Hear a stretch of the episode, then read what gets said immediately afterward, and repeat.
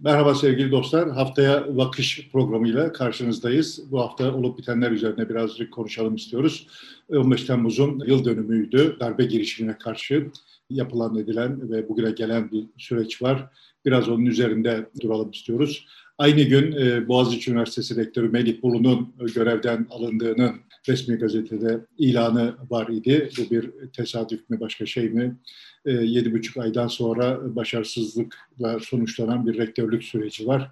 Bu aslında ne yapılıp ne yapılmaması gerektiğini belki ortaya koyan tipik bir örnek olduğu için biraz onun üzerinde duralım istiyoruz siyasete dair işte seçim hazırlıkları ve bir yandan da seçim yasasında bir takım değişiklik talepleri özellikle gündemde bir yandan da dar bölge seçim sistemi olsun mu olmasın mı diye MHP biraz ayak giriyor bu işlere diyenler de var.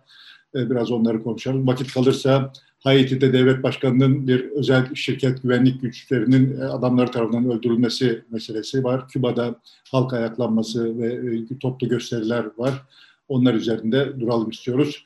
Rize'de ve Almanya'da sel felaketi oldu. Aynı şekilde Almanya'da görülmemiş şekilde yüzün üzerine çıktı ölüm. Ee, Rize'de de 8'i geçti galiba. Böyle bir felaket de var. Belki bir miktarda ona değinmiş oluruz. Evet 15 Temmuz'dan başlayalım istersen. Evet 15 Temmuz hakkında daha önce de seninle birkaç kere konuştuk. Sonuçta 15 Temmuz günü maruz kaldığımızı bilmiyoruz. Hala bilmiyoruz ne kadar bilmiyor olduğumuz zaman içinde biraz daha anlıyoruz. Pek bilmemiz de istenmiyor gibi görünüyor. Dolayısıyla hani onları tekrarlamak da istemiyorum. 15 Temmuz'a dair soru işaretlerini tekrarlamanın da bir manası yok galiba. Yani işte, işte saat 3 ile 6 arasında ne oldu işte MİT Müsteşarı Başbakan telefonuna niye çıkmadı falan filan gibi böyle sayısız soru var. Ama bu 15 Temmuz sonuçta 5. yıl dönümüydü. Bu 15 Temmuz'u nasıl yaşadığım, yaşadığımıza bakarak Türkiye Cumhuriyeti olarak 15 Temmuz'u nasıl yaşadığımıza bakarak bir takım şeyler söylenebilir evet. diye düşünüyorum. Sence uygunsa aslında hani onları konuşalım. Şimdi biz yanlış hatırlamıyorsam bayağı bir zaman önce bir programda konuşurken seninle yani işte bu 15 Temmuz anmalarının diyelim kutlamalarının yani 15 Temmuz gününe yüklenen mananın daha doğrusu o, o günün değerlendirilme biçiminin bizim çocukluğumuzdaki 27 Mayıs değerlendirme biçimlerini çok andırdığını bunun aslında genel olarak Türkiye'deki diğer milli bayramları da paralel bir biçimde devlet tarafından kutlandığını, toplum tarafından değil de devlet tarafından kutlandığını konuşmuş idik diye hatırlıyorum.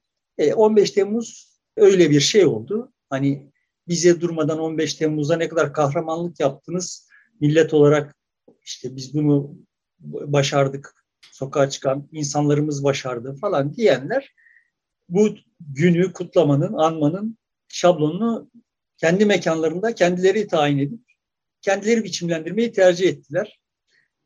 Tam 27 Mayıs gibi oldu yani ve akıbeti de 27 Mayıs gibi olacak diye düşünüyorum. 27 Mayıs kadar bile sürmeyecek gibi görünüyor. Yani 5. yıl dönümünde Üstelik de bunun etinden, sütünden, yününden faydalanmayı şiar edilmiş olan heyetin iktidarı sürüyor iken hali hazırda çok sönük geçti. Benim kanaatim bu. Sen de paylaşıyor musun bilmiyorum. Yani. Şimdi tabii bir darbe kalkışmasıdır. Ona karşı milletin harekete geçmesi ve buna itiraz etmesi, demokrasiye seçilmiş olanlara sahip çıkması son derece anlaşılabilir bir şey ve bu değerli bir şey. E, bunu kabul ediyoruz. Ama buradan hareketle siyasi iktidarın bunu vesile kılıp e, tüm muhalifleri e, bu aynı cendereye katıp karşısında daha rahat bir zemin alan oluşturma çabası da çok eleştirilen bir nokta. Tamam darbe yapan güç her kim ise işte kimisi Amerika ile birlikte onun gladyosu FETÖ diyor, başkaları da var deniyor falan filan. Buna karşı mücadele anlaşılır bir şey. Savunacaktır devlette, millette kendisini. Ama bunu vesile kılıp kendi siyasi iktidarını daha kalıcı hale getirmek için kullanmaya çalışmak da başka bir şey. O eleştirilen nokta bu. Belki biraz da toplum bu yüzden işte devlete bıraktı kutlamaları. Kendisi biraz kenara çekildi gibi duruyor. Yani şimdi benim bak, bak, bakış açımdan toplumun kutlamaları başından itibaren zaten toplumun bu tür şeyleri kendi kendisine kutlamasına pek sıcak bakılmıyor. Evet. Çünkü hani sonuçta bu iş 27 Mayıs için de böyle ordu millet el ele idi. slogan. Ama hani aslında orada yapılmış olan işi yapan öznenin millet olduğunu e, kabul edilmesi ordunun rolünü azaltacağı için bunun paylaşılmasına pek hoşlanılmıyor idi yani. Dolayısıyla olay doğrudan doğruya ordunun sahip olduğu devletin kendi kendisini tutlaması şekline dönüşmüş idi. Bir yılda yatma vardı. Burada da anladığım kadarıyla ya işte bu işi millet yaptı diyenler aslında millet yaptı ama biz olmasak yapamazlardı. Biz yaptık. Kı hatırlatma zorunda hissediyorlar kendilerini. Milletle bu toplumla, toplumun adına söz söylüyor olduğunu iddia eden siyasi heyetlerin, entelijansiyanın vesaire falan hiçbirisinin bir sıcak ilişkisi olmadığının bir göstergesi olarak okuyorum. Yani kazara bu iş toplum yaptı. Buradaki özne toplum gibi bir algı uyanırsa işte maazallah sonra boğaz içindeki gibi şeyler olur diye korkuluyor. yani yani hani tamam bak. Esas itibariyle o gece yaşanan e, sokakta halk çıktı filan ama büyük oranda kışlaların içerisinde oldu ne olduysa. E, orada birileri darbeye kalkıştı, işte sokağa çıkmak istedi tankla, askeri birliklerle. Birileri de onları engelledi. Özellikle Güneydoğu'daki sınır boylarındaki birliklerde dışarıya çıkmak isteyenler hızla engellendi kısa sürede. Hatta o akşam işte 21 ile 23 arasında pek çok yerde birlikte e, savcılar ve polisler gelip pek çok insanı tutukladılar. Ondan sonra halk zaten büyük oranda çıktı. İşte İstanbul'da, Ankara'da bir iki uçak ve tank sokağa çıkabildi. Onun ötesinde de çok fazla askeri hareketlilik dışarıda yaşanmadı. Ha şimdi şunu bilmiyoruz. Yani o sokağa çıkanlar çıkmasalardı o gecenin akışı nasıl gerçekleşirdi bilmiyoruz yani. Yani daha farklı bir sonuçla mı karşılaşırdık? Onlar bahsi diğer. Bilmiyoruz. Ama sonuçta darbelerden çok çekmiş olan bir topluma bak bir, bir darbe teşebbüsü daha oldu ve bunun hakkından sen geldin, sen mani oldun denmesi bu yalan olsa bile aslında realitede e, olay böyle gerçekleşmemiş olsa bile bunun böyle söylenmesi, böyle hissettirilmesi toplumun sağaltılması ve geleceğe yönelik olarak kendisine güvenini de tahkim ederek bu toplumda darbe yapmaya teşebbüs edebilecek olanların da cesaretlerini kırmaya yarayacağı için falan falan çok elverişli bir şey olur. Şimdi ama öyle olmadı. Yani hikaye böyle anlatılmadı yani. Böyle anlatılıyormuş gibi, böyle paketleniyormuş gibi oldu ama aslında bu hikayeyi paketleyenlerin derdinin bu olmadığını kısa süre içinde öğrendik. Neydi peki dert? Yani işte bir süre önce bir gezi direnişi olmuştu. Kendiliğinden organize olmuş olan bir direniş olmuştu. O direnişin yarattığı travmanın kompleksten kurtulamamış olan bir heyet geziyi dengeleyecek şekilde bakın sizin geziniz varsa bizim de 15 Temmuz direnişimiz var. Demek gibi bir yola saptı yani. Aslında bir fırsat vardı. Yani teknik tabirle bakacak olsak Allah'ın lütfuydu. Ama bu toplumun lehine değil, bunu Allah'ın lütfu olarak görenlerin lehine kullanıldı ve bir defa daha biz yaşamış olduk ki sonuçta devlet ve toplum arasındaki makas kapanmadı Türkiye'de. Devleti ele geçirenler yani ya bak bu devletle toplum arasında çok derin bir makas var ve işte bu vesayet rejimi var. Toplum bu oyunun dışında tutuluyor deyip de iktidarı ele geçirenler de kendi vesayet rejimlerini kurup kısa bir süre içinde toplumu dışarıda bırakma refleksi sergiliyorlar. Yani, yani bu Türkiye'de anlaşılamadı ki kolayca üstesinden gelebileceği bir problem değil yani.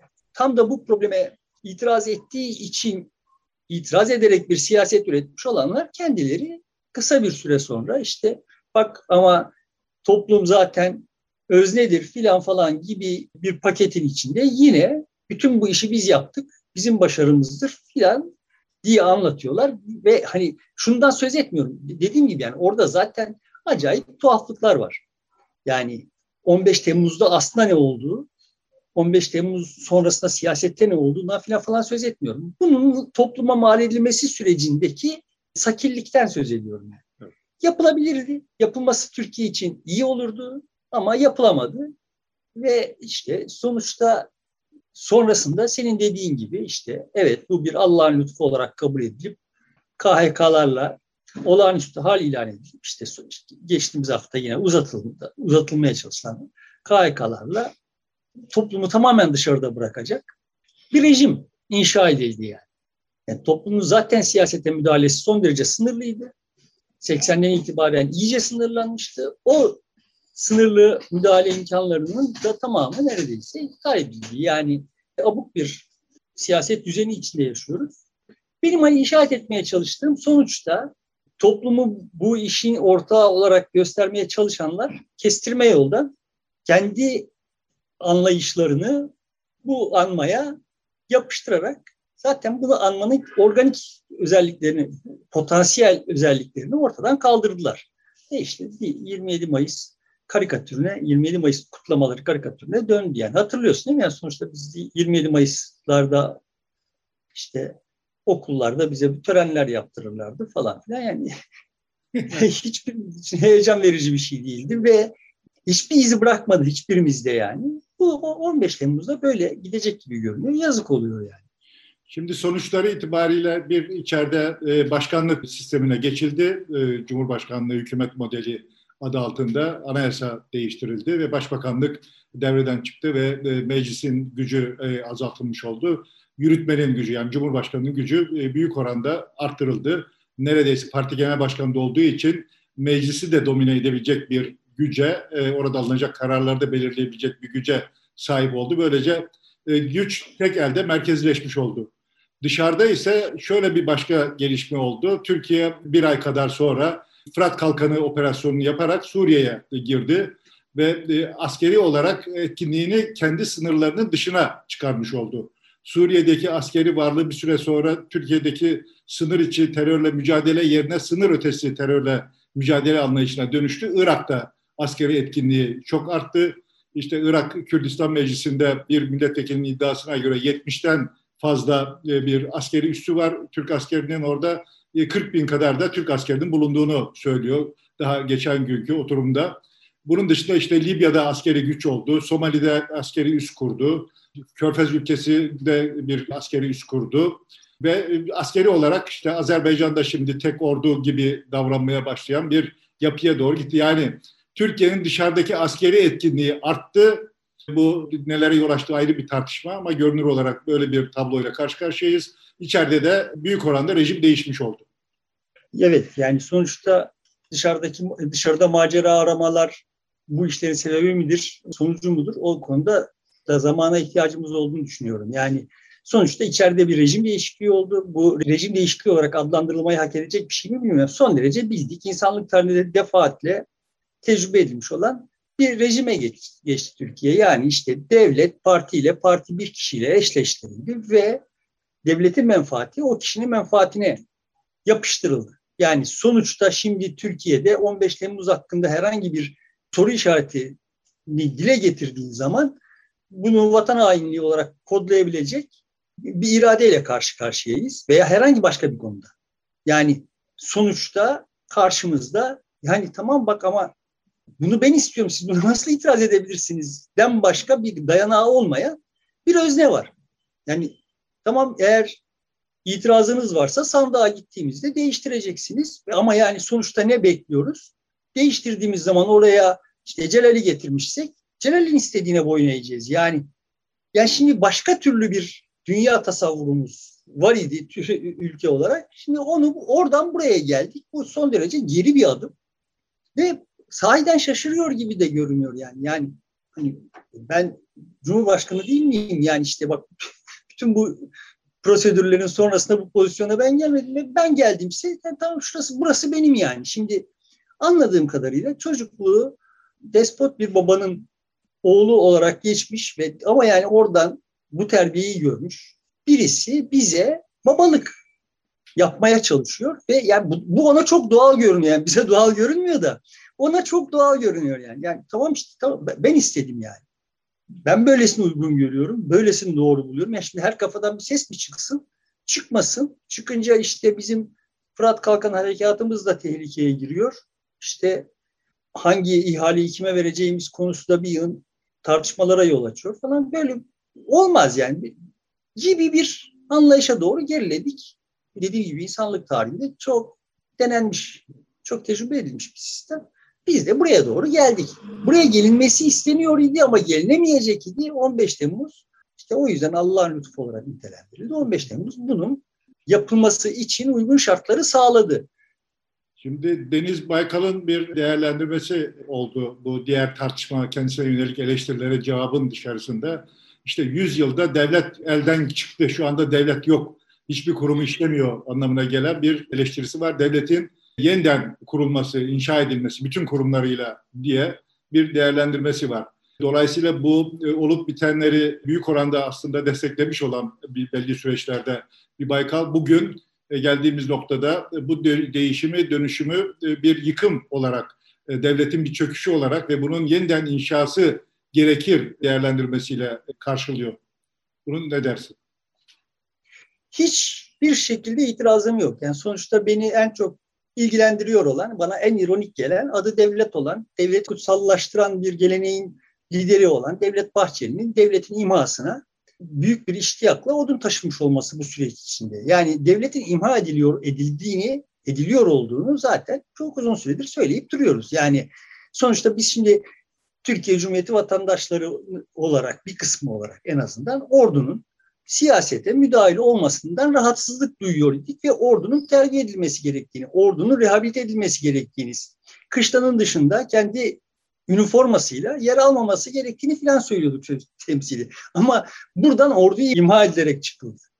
Yargının işte muhtelif özelliklerinden işte sadece siyasete müdahale açısından da değil yani hani karar vermesinin gecikiyor olmasından, adaletin gecikmesinden vesaire falan teknik sorunlarından da şikayetçiydik yani. Hem ideolojik hem teknik birçok problemi vardı yargının ama ortada yargı kalmadı.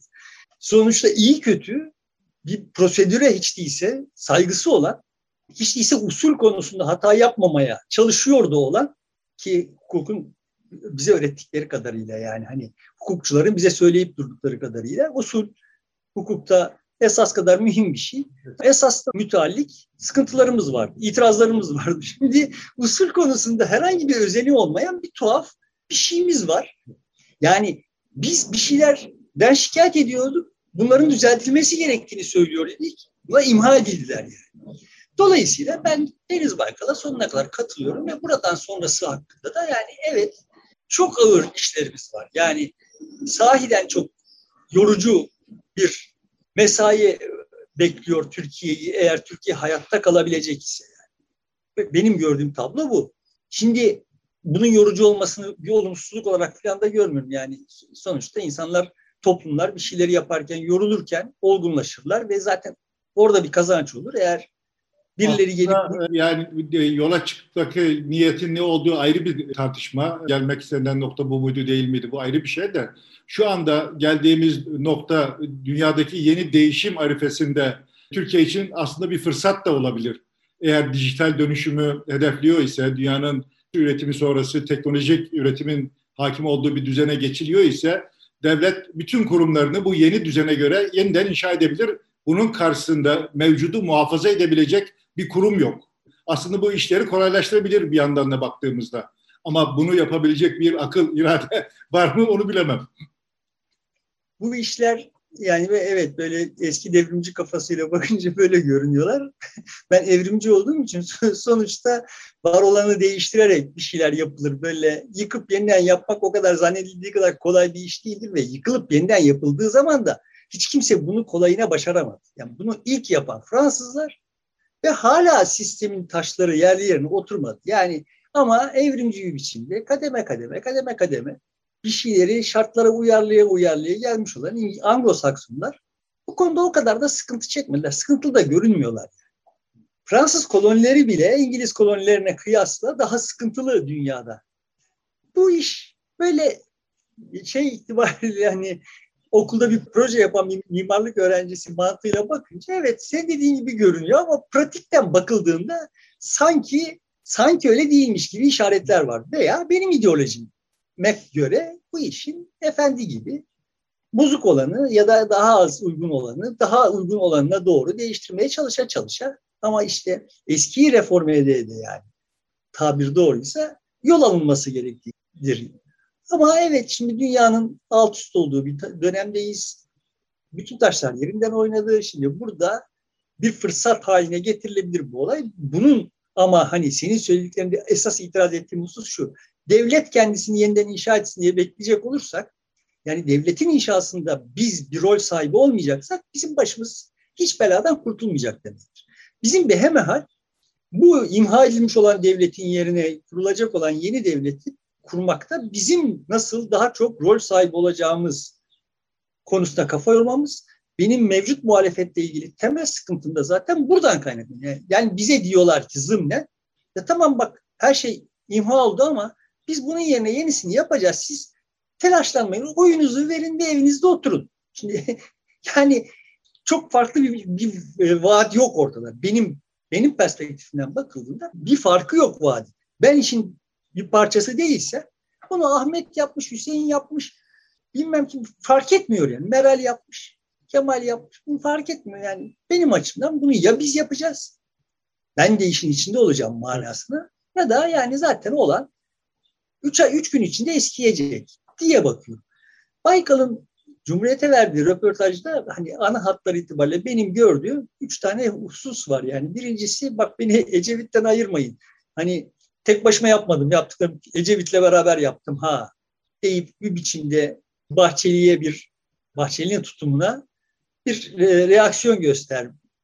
Bir biçimde kendisini Ecevit şemsiyesinin altına saklamaya çalışması ki meşrudur. Haklı mıdır bu konuda? Bence haklıdır. İkincisi bu memleketin aydınları CHP'nin tek başına iktidara gelebileceğine inanmadılar hiç. Hep CHP artı ordu formülü kurdular ve bu yanlıştı demesi. Buna sonuna kadar katılıyorum.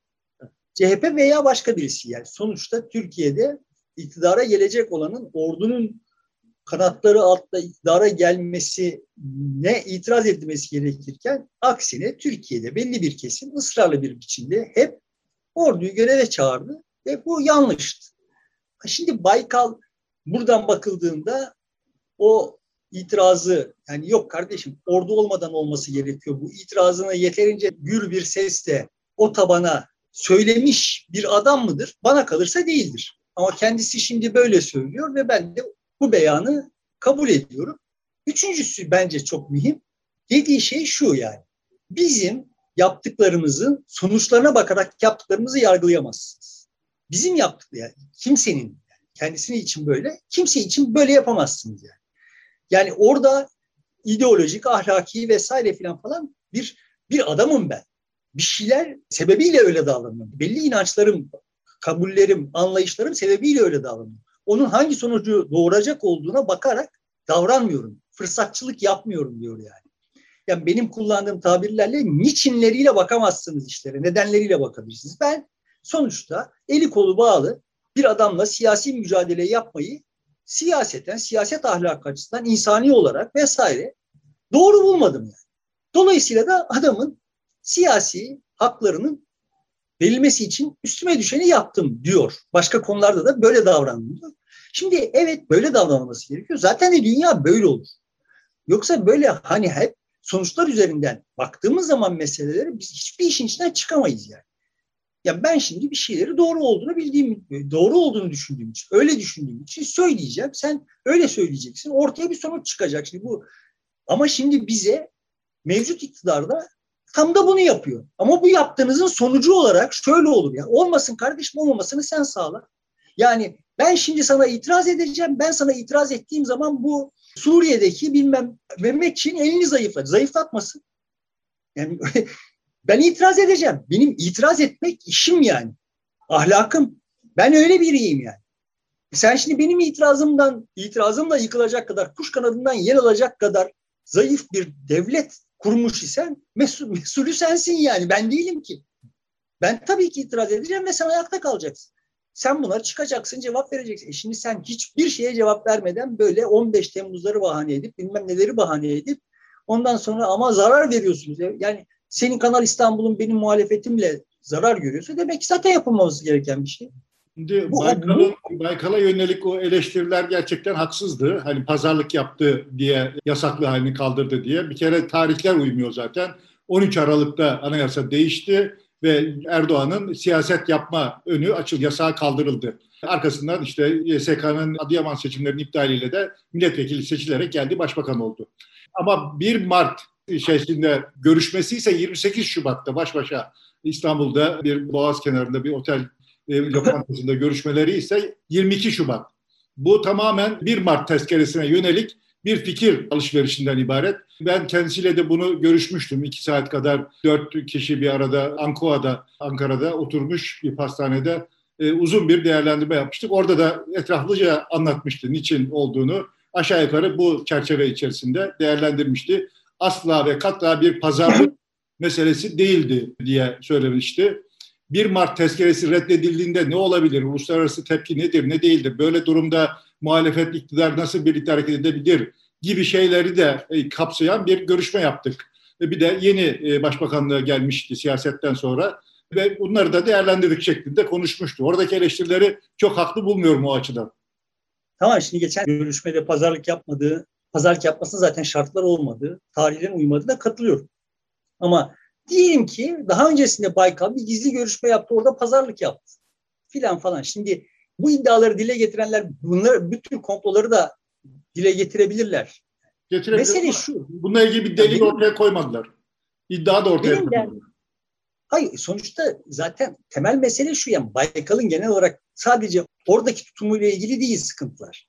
Dile getirilen sıkıntılar. Bak şurada da şunu yaptı, burada da bunu yaptı filan falan. Şimdi peki so what yani bütün bunları yaptı şu sonuç ortaya çıktı. Bu sonuç ortaya çıktığına göre demek ki Baykal kripto bilmem neyci. Şimdi böyle bir akıl yürütme var ve benim bildiğim kadarıyla ilk defa böyle bir ağızda kardeşim bak bu işler böyle sonuçlarına göre değerlendirilmez dendiğini duydum. Dolayısıyla kıymetli bir şey olarak gördüğüm için burada zikretmek istiyorum. Evet hiçbir şey sonucuna bakarak değerlendirmez. Çünkü sonucun ne olacağı bilinemez yani.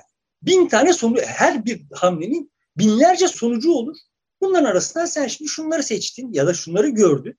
Yani o olmasaydı ortaya hangi sonuç çıkacaktı diyelim ki diyelim ki Baykal Erdoğan'ın önünü kesmek için bir daha bir şeyler hamleler yaptı. Anayasa Mahkemesi'ne başvurdu ve önünü kesebildi diyelim yani. yani şimdi o Türkiye'nin bugünkü Türkiye'den daha sağlıklı ve daha iyi bir Türkiye olacağına dair bir işaret yok elimizde. Yani belki kan gövdeyi götürecekti o, ondan sonraki süreç içinde. Şimdi bütün bunları bilmeden mevcut durumda bir şeyler yolunda gitmiyor. Bunlar da nereden oldu? Şundan oldu. Yani şimdi falanca adam şu işleri işliyor. E tamam şimdi bunun annesiyle babası şurada evlendi. O, o, o yüzden bunlar oldu. Demek ki onların bu evlenmesine yol açan şu şartlar filan böyle bir sonucu doğurmak için oldu filan gibi akıllar yürütmeye benziyor bunlar. Bunlar zırva yani.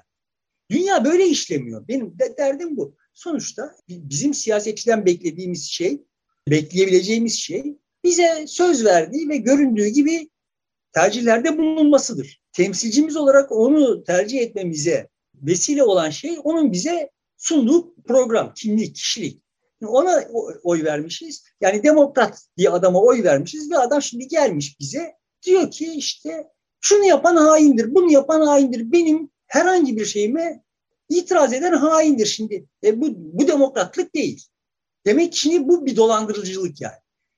Ama şimdi bunu böyle yapmazsak şu sonuç olacak. Beni ilgilendirmiyor kardeşim. O sonucun doğmamasını sağlamak gibi bir işiniz var. Kötü bir sonuçsa. Hani bunu şimdi şeye bağlayayım yani. İzin verirsen. Bu konuda senin söyleyeceklerin Yok ya, devam edelim. Yani aslında bu anki geldiğimiz durum Baykal'ın e, şartsız bir şekilde yasağın kaldırılması yönünde adım atmış olmasının ne kadar değerli olduğunu gösteriyor. Bugünse işte böyle düşünemezsin, şunu yapamazsın, böyle konuşamazsın tutumu karşısında. Evet. Yani şimdi mesela Boğaziçi direnişine bağlayayım burada. Evet. Söz ettim mi hatırlamıyorum. Bundan 3 hafta önce Boğaziçi'nde görevli bir gençle görüştük. Yani ben hani oraya kadar Boğaziçi direnişi hakkında bilmiyordu olduğum birçok şey öğrendim kendisinden. Öğrendiğim ve benim, benim çok önemsediğim husus şu oldu. Aslında öyle yekpare bir direnişin olmadığını. Yani hani elbette Boğaziçi öğrencilerinin farklı farklı gruplara gruplarda olduklarını biliyordum ama bütün bunların hepsinin bir şemsiye altında işte yukarıdan gelen direktiflerle nispi olarak yani tabir doğru olmayabilir. Davrandıklarını varsayıyorum. Yani direniş kapsamında ne yapılacak olduğunun merkezde bir merkezde kararlaştırıldığını zannediyordum. Öyle olmadığını öğrendim. Aksine birbirleriyle çelişen, birbirleriyle rakip, resmen rakip yani.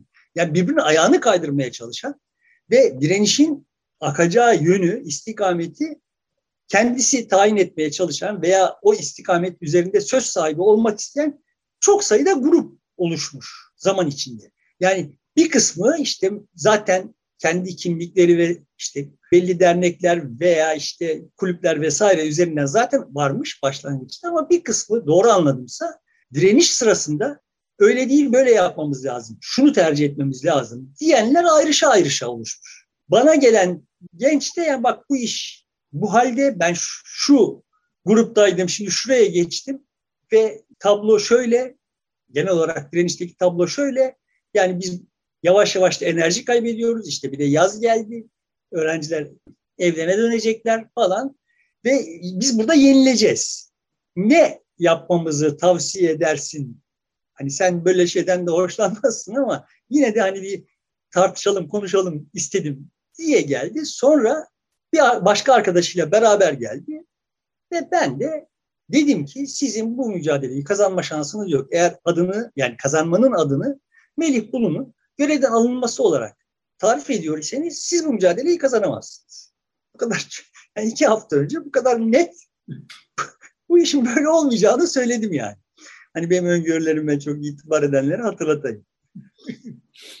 Sonra dedim ki ama zaten siz kazandınız. Ve yani ama benim zihnimi kurcalayan şey şu olmuştu yani kendilerine de başka kelimelerle de olsa söyleyeyim. Yani aslında benim tahmin ettiğimden daha organik, daha muhkem bir direniş var demek ki burada ve buradan çok başka şeyler de çıkabilir yani. Ben sizin yerinizde olsaydım yani bunu çok böyle Boğaziçi'nin kendi malıymış gibi ele almam. Yani Boğaziçi bizim ve onu müdafaa etmek de bizim işimiz demekten vazgeçerim. Boğaziçi sizin, Türkiye Cumhuriyeti vatandaşları. Bunu müdafaa etmek sizin işiniz derim, politikleştiririm. Ben olsam sizin yerinize dedim. Anladım ki çocukların hiçbirisinin böyle bir hevesi yok. Yani sadece benimle konuşanların yok değil yani. Onlar kendi, diğer arkadaşlarını da düşünüp yani bunu Boğaziçi'lilere kabul ettirmek çok kolay değil diye hissettirdiler bana yani.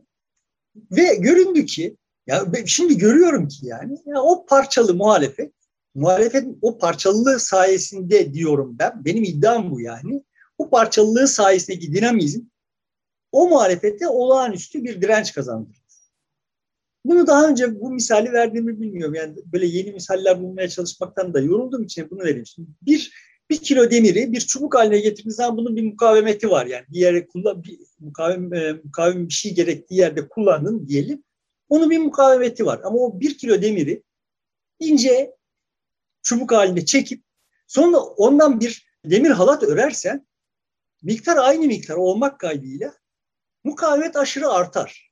Yani bu iş neden böyle oluyor anlamaya kalkarsak çok da zor değil. Yani şimdi eğer biz bir iş yapmaya kalkmışız, ben kendi fikirlerimle o işe katkıda bulunmak özgürlüğüne sahip isem, sen de ayrı sahipsen aramızda ihtilaf çıkması ihtimali çok yüksektir. Bu ihtilaf çıktığında ikimizden birisinin kimliğinin, kişiliğinin iptal edilip ötekisine tabi kılınması durumunda biz azalırız. Evet. Bunu yapmadığın zaman da biz farklı farklı stratejiler üretiriz.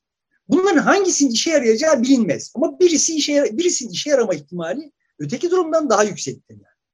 Ve bu çocuklar anlaşılan o ki kendi kimliklerini bir üst kimlik tarafından absorbe edilmesine itiraz ettikleri için yoksa hiçbirisinin başlarına gelen olay karşısındaki tutumlarında bir farklılık yok yani. Bunu içlerine sindiremiyorlar. Hepsi hepsi aynı durumdalar. Ama buna nasıl reaksiyon göstereceğiz sorusunun etrafında yani sen, sen öyle düşünüyorsun da ben senin gibi düşünmüyorum deme yani kendisine saygısı olma hali var yani.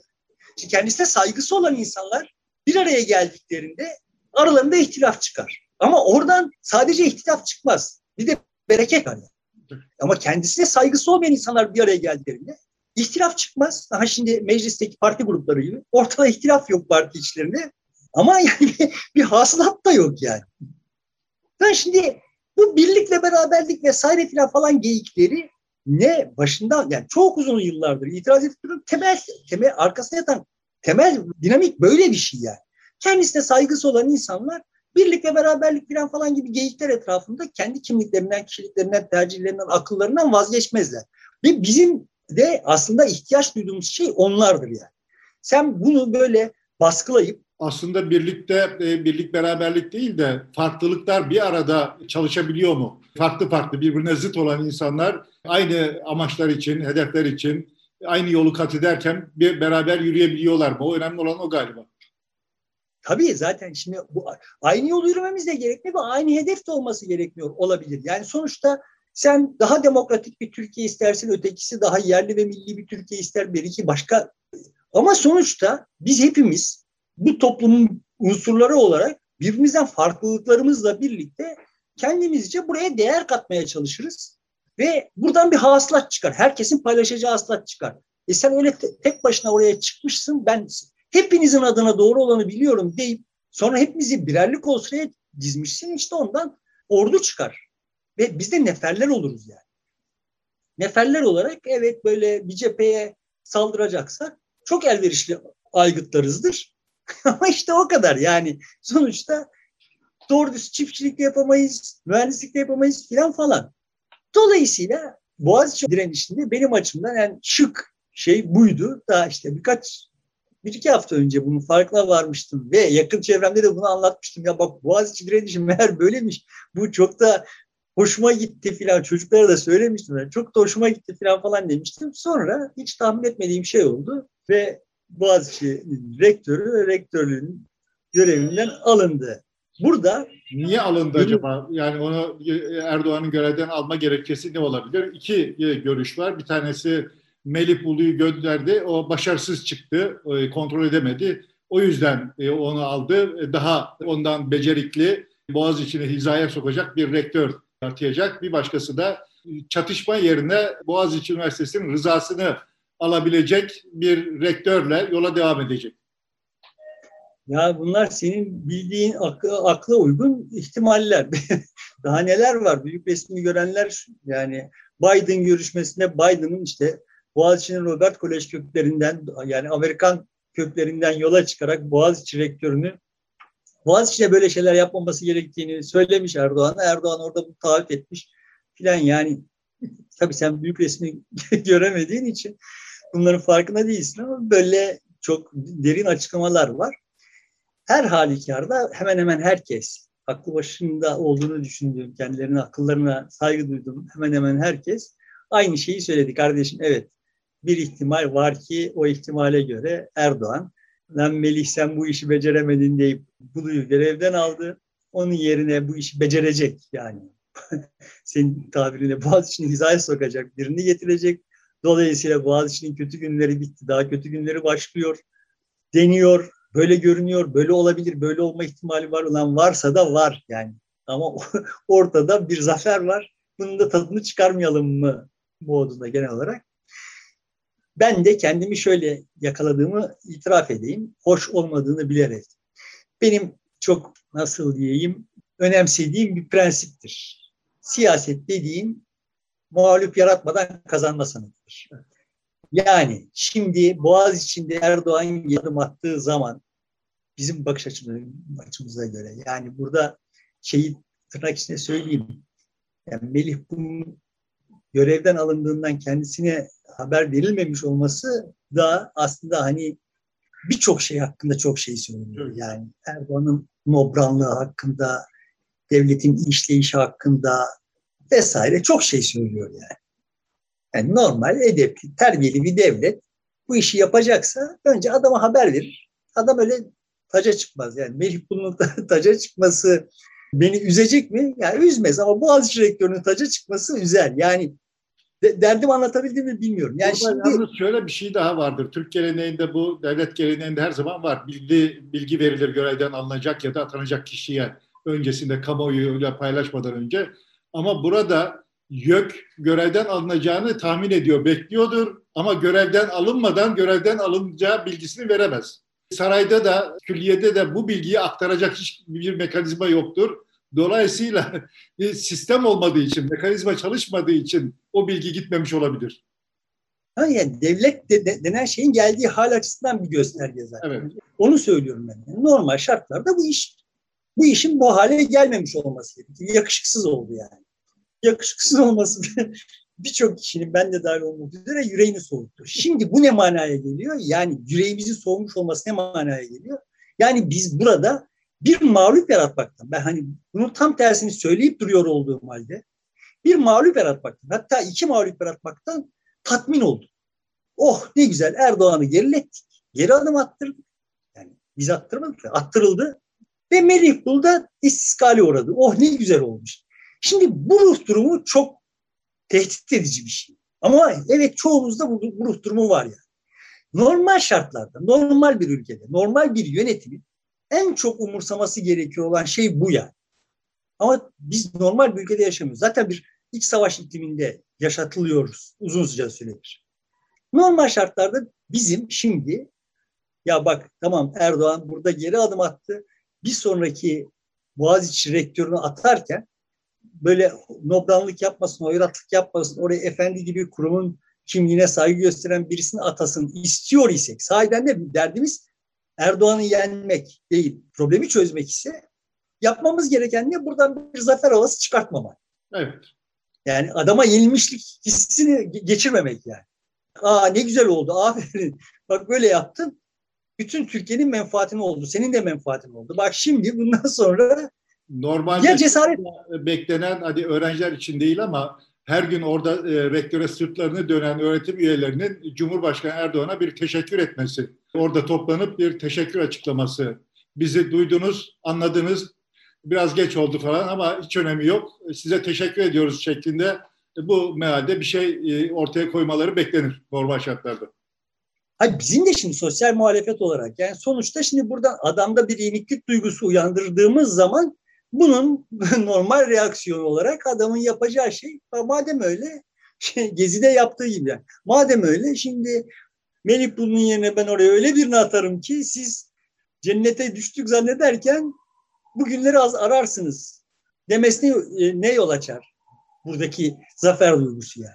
Ama işte iş o hale geldi ki artık iki kesim için de bu hal. Yani bunu Erdoğan'ı destekleyenler niye destekliyor, desteklemeyi niye sürdürüyor diye soranlara bir ipucu olarak vereyim. Tamam yani şimdi aslında kimse Erdoğan'ı destekliyor falan falan değil. Yani burada böyle yenilgiye uğratılması, püskürtülmesi gerekiyor olan birileri var. Onlara karşı zafer kazanma güdüsü var ve o güdüyle bu işler yapılıyor. Her iki taraf için de olay böyle oluyor. Ben kendimi de bu şekilde bulunca kendimden utandım. Hani bunu da paylaşmış olayım. Bu işin sonuçları itibariyle de bir şey var. Şimdi Boğaziçi sonuçta e, böyle iyi bir üniversite ve fakat işte hani steril bir şey. Kampüsü vesairesi falan, itibariyle de böyle kopuk. Kendi dünyasında yaşayan, kendi gündemi olan, o gündem Türkiye'nin gündemiyle çok da ortak olmayan filan bir kurum gibi algılanıyor. Ve yani oraya kapağı atanlar da genel olarak evet yani işte Türkiye çamurundan bir kuru toprağa çıkmış seçkinler olarak hissediyorlardı kendilerini. Doğru kelimelerle mi ifade ettim bilmiyorum ama aşağı yukarı öyle. Evet, hava böyle bir şey. Şimdi bu olaylar yüzünden Boğaziçi Türkiye'nin en yerli ve en milli unsurlarından birisi haline geldi. Yani buradaki yerli ve milliyi bu kavramları çiğneyip tüküren mevcut heyetin kullandığı içerikte kullanmıyor. Gerçek anlamda yerli. Yani Türkiye'li oldu. Türkiye'li değildi, Türkiye'li oldu. Milli değildi. Yani evrensel de olduğunu çok şüphe götürür de ama gayrimilliydi tırnak içinde. Yani şu anlamda. Derdi bizim derdimiz de ortak değildi yani.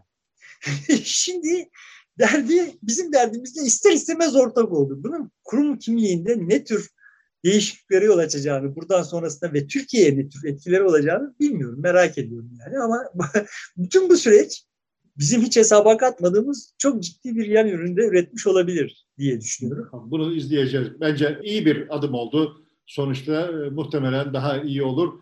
Daha ters birisi gelmesi yerine daha uyumlu çalışabilecek bir rektör atanırsa belki daha iyi olur herkes açısından diye düşünüyorum.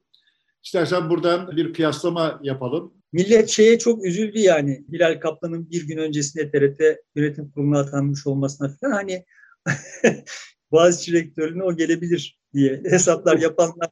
O profesör değil. Profesör olmadığı için e, rektör olamıyor. Ya sen sen nerede yaşıyorsun Celal?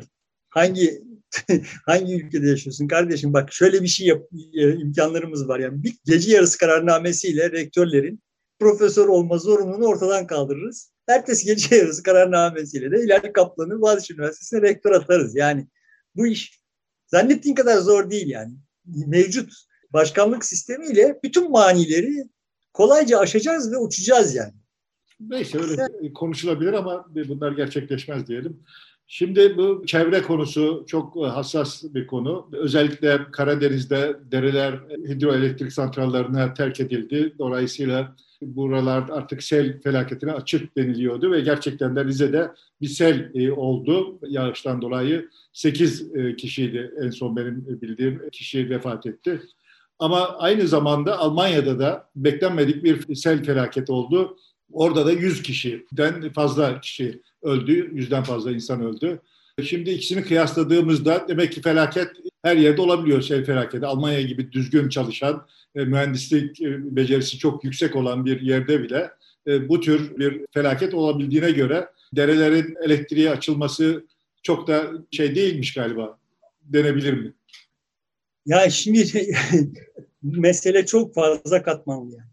Yani tabiatın bizim içinde yaşadığımız dönem ve işte bizim dedelerimizin içinde yaşadığı dönem itibariyle sahip olduğu istikrarı kaybetmiş olduğu çok aşikar görünüyor. Bunun son derece sahih verileri var. Sorun şu, bu istikrarın kaybının ne kadarının insan eseri olduğunu bilmiyoruz. Ne kadarının bu konuda çok fazla kestirmeden akıl yürütülüyor. Bu istikrar kaybı kaçınılmaz olarak senin belli bir istikrar için kurmuş olduğun yapıların yetersizliğine yol açabilir. Şimdi bu yetersizliklerin ne kadarının öngörülebilir şeyleri öngörmemekten kaynaklandığını, ne kadarının saydan öngörülemez olduğunu bilemeyiz yani.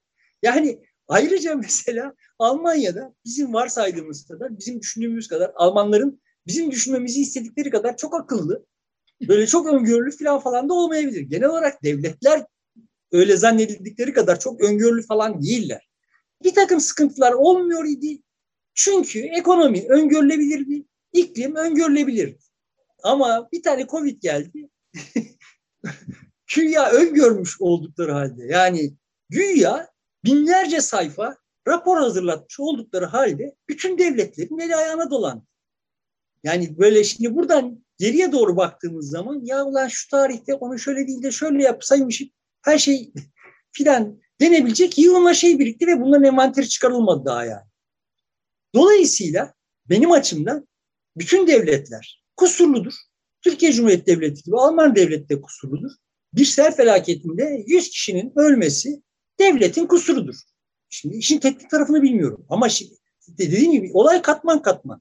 Yani bir devletin kusuru var. Bu devletin ön, yani öngör, öngörmesi gereken öngörememesi ya da öngördüyse de buna karşı tedbir alamaması gibi ama bir yandan öngörülemezliği artan bir iklim var. Ama biz bütün bunları bypass edip bu iklimdeki öngörülemezliğin insan eseri olduğu, insan faaliyetlerinin sonucu olduğu, dolayısıyla insanın kabahatli olduğu gibi kestirme bir şeye varıyoruz ve ben bundan çok ürküyorum. İnsanlık, insanlık da kendi tarihinde sayısız defa maruz kaldı ama dünya evet hep istikrarlı iklim dönemlerinden sonra istikrarsız dönemler yaşadı. Sonra yeniden bir istikrara kavuştu ve ilk yani terk etmiş olduğu istikrar olmadı genellikle.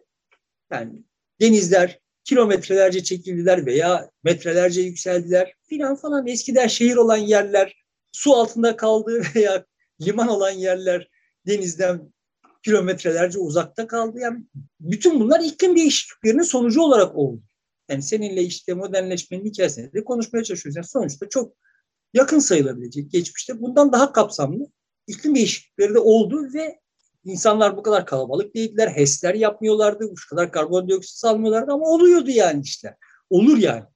Bu işin bir kendi öngörülemez ritmi var. Belki de öngörülebilir. Belki de hani ileride bundan 300 yıl sonra bilim insanları bunların da ritmi hakkında bize bir takım şeyler söyleyebilecekler. Bilmiyoruz ama şimdiki durumda nasıl depremleri öngöremiyoruz. Bunları da öngöremiyoruz yani. Dolayısıyla şimdi hani demek kabaca demiş olayım ki bakın kardeşim biz dünya tarihinin yırtıldığı bir yerde yaşıyoruz. Bu bizim zannettiğimiz gibi orada Merkel'in, burada Trump'ın, şurada falan bir takım şeyleri olmayabilir. Hani modernleşmenin hikayesine ne de gönderme yapıp reklamını yapayım yani. Yani bunlar bizim bu işte arka planda işliyor olan ve içinde yaşıyor olduğumuz için deşifre edemediğimiz bir yığın faktörün etkileşiminin ürünü olarak toplumların eş zamanlı olarak belli frekanslara gelmiş olması, rezonansa gelmiş olmasının sonucu olabilir. Ve işte bunun bir, bir bileşeni öyle görünüyor ki iklim. Belirli sosyal kesimleri çok ağır vuruyor, belirli sosyal kesimleri avantaj, avantajlı kılıyor vesaire filan falan. Ya da belli coğrafyaları avantajlı kılıyor, belli coğrafyaları daha dezavantajlı kılıyor filan. Sonuçta şimdi burada ortaya çıkan gerilimler var. Nüfustan kaynaklanan gerilimler var ve böyle sınırsız gerilim üst üste binmiş durumda. Bunun üstüne ekonomik olarak yani bizim ekonomi bilimi dediğimiz şeyin varsayımları olarak öğrettiğimiz ne varsa bunların neredeyse tamamı iflas etmiş durumda. Bambaşka bir faza geç, geçilmiş ekonomi olarak. Şimdi bütün bunlarla baş etmek zorundayız. Ve burada en çok insanın en çok yaratıcı biçimde ahkam kesmesine izin verilmesi gereken bir dönem bu dönem. yani böyle tek sesli herkesin aynı koroya katıldığı bir yerden bir, bir şeyde biz buradan çıkamayız yani. Çevrecilik yapacaksanız yapın. Bütün bunları insan, bütün iklim krizlerini vesaireleri falan falan insanın suçu olarak görüyorsanız görün. Ama sizin gibi görmeyenleri susturacak işler yapmayın yani. Yani sizin gibi görmeyenlerin de konuşmasına karşı çıkmayın. Bu genel olarak hani hep faşizmle eşleştirilen şey yani bunun en benim bildiğim tarihteki en eski şeyi Thomas More yani. 8. Henry karısını boşayacak. Herkesten onay istiyor. Thomas More vermiyor. Karşıda çıkmıyor yani. Fakat 8. Henry'nin istediği onay lafını etmiyor. O yüzden kellesini vurduruyor yani 8. Henry Thomas More'un. Yani benim söylenmesini istediğimi sen de söyleyeceksin, tekrarlayacaksın denip duruyor yani. En yanlışı bu tabii. Faşizmin bir numaralı şeyi budur. Burada bizim olabildiği kadar çeşitli bakış açılarına vesaire yani içinde yaşadığımız dönem itibariyle olabildiği kadar çeşitli bakış açılarına, olabildiği kadar e, uçuk fikirlere vesairelere ihtiyacımız var. Dolayısıyla kimse kimseyi susturmazsa daha emniyette hissedeceğim kendimi. Bu sel meseleleri de hani üzerinde birçok analizi gerektiriyor olan şeyler. Ama görülüyor ki yani dikiş tutmuyor artık. Yani işte orada Güney Afrika'da, burada Küba'da, orada Haiti'de, şurada, burada muhtelif, kimi birbirini çok andıran, kimisi andırmayan falan şeyler oluyor. Ve bunlar eş anlı oluyor. Yani bütün bu eş anlı olan şeyler bizim aslında nasıl ciddi bir dertle karşı karşıya olduğu, nasıl ciddi bir meydan okumayla karşı karşıya olduğumuzu gösteriyor. İnsanlık bir testten geçiyor. Yani bu testi geçebilmemiz için hepimizin birbirine maksimum saygıyı göstermesi gerekiyor diye düşünüyorum. Yani göstermeyecek de hani olabildiği kadar gösteren... Toleranslı olmakta fayda var diyorsun. Burada istersen bitirelim. Tam da bayram arifesinde bir toleransla bitirmiş olduk diyelim. Ben herkesin bayramını tebrik ediyorum. İyi bayramlar diliyorum. Herkese hayırlı bayram. Evet. Şimdilik hoşçakalın. Yeniden görüşmek üzere sevgili seyirciler.